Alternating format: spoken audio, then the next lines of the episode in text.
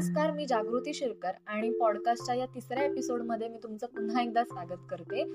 जसं की आपण स्टेक होल्डर या कॉन्सेप्टवरती या पॉडकास्टच्या सिरीज चालू केलेली आहे ज्याच्या पहिल्या दोन भागांमध्ये स्टेक होल्डर म्हणजे नेमकं काय त्याची कॉन्सेप्ट काय डेफिनेशन काय आणि दुसऱ्या भागामध्ये त्याचे प्रकार कोणकोणते असतात ते बघितले आहेत.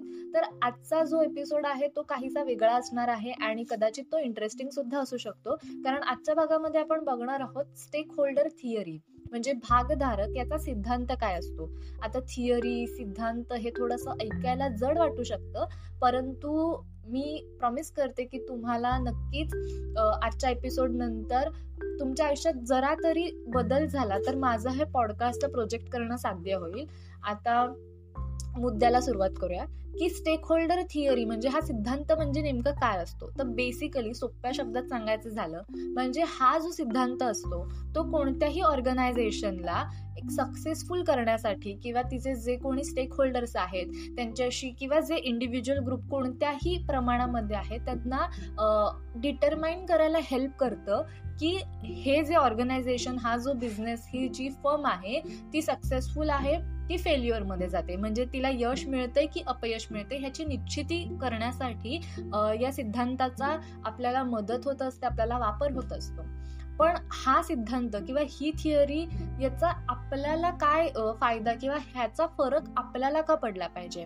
तर याचे तीन मार्ग आहेत तीन वेज आहेत ज्याच्याने या थिअरीचा आणि आपल्याला एक महत्त्वाचा आपल्या आयुष्यात एक महत्त्वाचा मुद्दा असलेला गोष्ट म्हणजे नोकरी. तर याचा संबंध मी तुम्हाला सांगणार आहे. म्हणजे आता मी ज्या वयामध्ये आहे त्या वयामध्ये मला फायनान्शियली इंडिपेंडंट होणं खूप गरजेचं आहे. आणि मला असं वाटतं की मोस्ट ऑफ द जे ऐकणारे लोक असतील त्यांच्यासाठीच कोणत्या ना कोणत्या वयामध्ये नोकरी हा महत्त्वाचा मुद्दा असतो. तर ही स्टेक होल्डर थिअरी आणि हे नोकरी यांचा संबंध जोडून मी हे तीन मुद्दे तीन मार्ग तुमच्यासमोर सोप्यातल्या सोप्या शब्दात मांडण्याचा प्रयत्न करणार आहे. त्यातला पहिला मुद्दा आहे किंवा पहिला मार्ग आहे. ॲज अ ऑर्गनायझेशन किंवा ॲज अ फर्म म्हणून आपल्याला आपले जे सगळे स्टेक होल्डर्स आहेत यांना uh, फायनान्शियल इन्व्हेस्टर्सच्या पलीकडे बघण्याची गरज आहे किंवा त्या पलीकडे त्यांना ट्रीट करण्याची गरज आहे. त्यामुळे आपल्याला कुठे ना कुठेतरी आपले विचार रिफ्रेम करण्याची गरज आहे कारण आपण ही ऑर्गनायझेशन लीड करत असतो आपण रिप्रेझेंट करत असतो. मी आता मास्टर्स करते आणि माझ्या ग्रॅज्युएशन नंतर माझे बरेच मित्र मैत्रिणी आता वेगवेगळ्या ठिकाणी कामाला लागलेत आणि जे जेव्हा मी त्यांना असं विचारते की तुम्ही काय काम करता तर त्यांचा जो रिप्लाय असतो ना तो सहसा पैशांच्या संबंधित असतो की म्हणजे मी असं असं काम करतो की ज्यामुळे माझ्या कंपनीला हे प्रॉफिट होईल किंवा माझ्या बॉसला हा आनंद होईल की मी हे एवढे एवढे क्लायंट्स आणून दिले. म्हणजे त्यांचा संबंध पहिल्यांदा पैशांशी जुळतो. जे कुठेतरी मला किचकट साऊंड करतं किंवा वरच्यावर उत्तर आहे असं वाटतं किंवा म्हणजे खूप असं एजी वाटायला लागतं की हे काय बोलणं आहे. म्हणूनच म्हणजे फायनान्शियल इन्व्हेस्टर्सच्या पलीकडे आपण एखाद्या ऑर्गनायझेशनची भले आपण तिथे काम करत असलो तरी आपण त्या पलीकडे त्याचा का विचार करणं म्हणजे लार्जर कम्युनिटीला किंवा लार्जर स्केलला आपण त्याचा विचार करणं का गरजेचं असतं? कारण की आपण जेव्हा ॲज अ काम करत असलो तरी स्टेक होल्डर म्हणून आपण जेव्हा तिथे असतो तेव्हा आपण त्या ऑर्गनायझेशनशी आपले व्हॅल्यू एक्सचेंज करत असतो. आपण आपले थॉट्स इन्साईट्स एक्सचेंज करत असतो.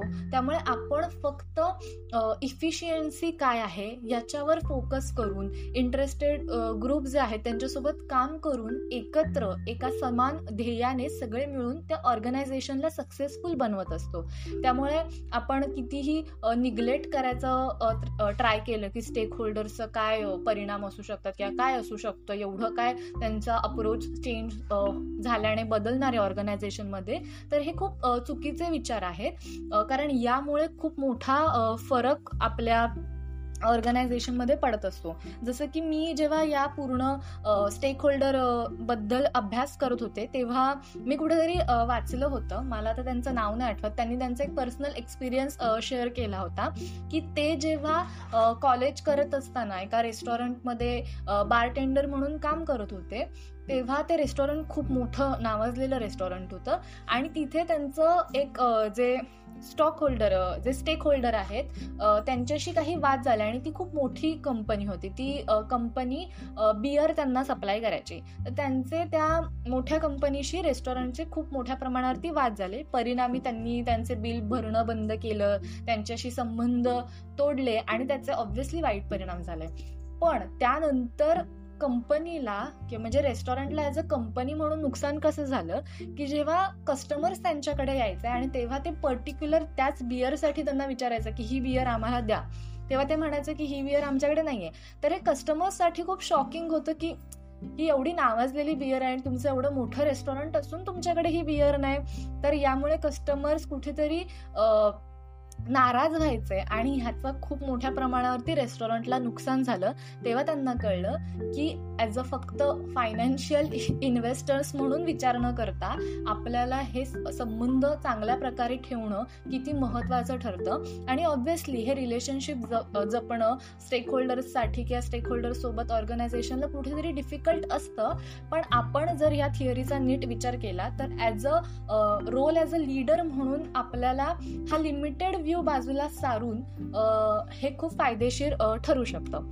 आता दुसरा जो मार्ग आहे या थिअरीचा तो म्हणजे की आपल्याला ॲज अ ऑर्गनायझेशन म्हणून स्टेक होल्डरशी जे कोणते संबंध आहेत ते बिगर लेवलला बघणं बिगर प्ले गेम म्हणून बघणं खूप महत्वाचं ठरत असतं.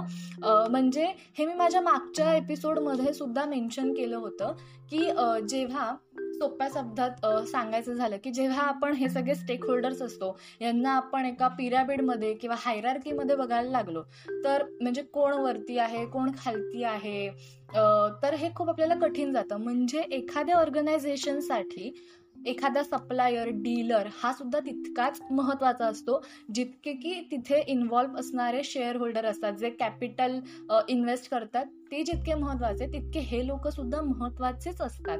कारण की हे जे रिलेशनशिप आपण त्यांच्याशी बिल्ड करत असतो जो कोणता पॉझिटिव्ह ॲटिट्यूड आपण त्यांच्याशी बिल्ड करत असतो त्याच्याने या म्युच्युअल एक्सचेंजमुळेच आपले व्हॅल्यूमध्ये वाढ होत असते आपल्या लिडरशिप स्किलमध्ये वाढ होत असते आणि इवन आपल्या पर्सनॅलिटीमध्ये सुद्धा चांगली ग्रोथ होत असते.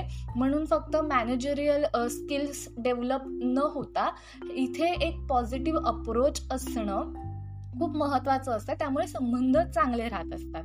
आणि शेवटचा जो मार्ग आहे शेवटचा जो थर्ड वे जो आहे त्याच्यामध्ये बेसिकली हेच म्हणणं आहे की स्टेक होल्डर्स जे कोणते आहेत त्याचं अनालिसिस करणं. त्याचं अनालिसिस केलं की काय होतं की आपल्याला नक्की कळतं की आपण या सगळ्या स्टेक होल्डरमध्ये कुठे स्टँड करतो किंवा कुठे आपल्याला इम्प्रूव्हमेंट करण्याची गरज आहे कुठे आपल्याला थोडंसं बॅकआउट करण्याची गरज आहे.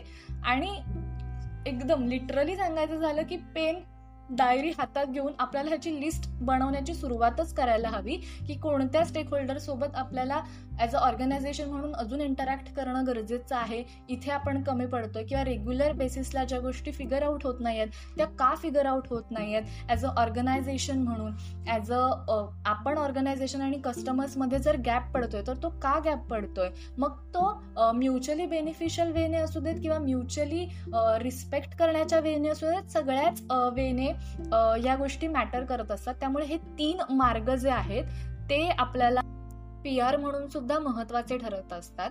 आता याच स्टेक होल्डर मधले जर अजून महत्त्वाचे पार्ट बघितले तर प्रायमरली स्टेक होल्डर आणि सेकंडरी आता आधीच्या एपिसोडमध्ये मी हे थोडस डिस्क्रिप्शनमध्ये समजवलेलं आहे. पण आता या थिअरी मध्ये बघता हे दोन्हीही महत्त्वाचे मुद्दे आहेत. आणि मी खरंच असं एक लिस्ट देऊ नाही शकत की यांच्यामध्ये नेमकं कोण कोण येऊ शकतात. कारण की त्यांच्यामध्ये बरेच जण येतात आणि मी ते ऑलरेडी सांगितले जसं की प्रायमरीमध्ये owner employee creditors dealer suppliers येतात आणि सेकंडरीमध्ये government media local community general public ह्यांचं हे इन्क्लूड असतात.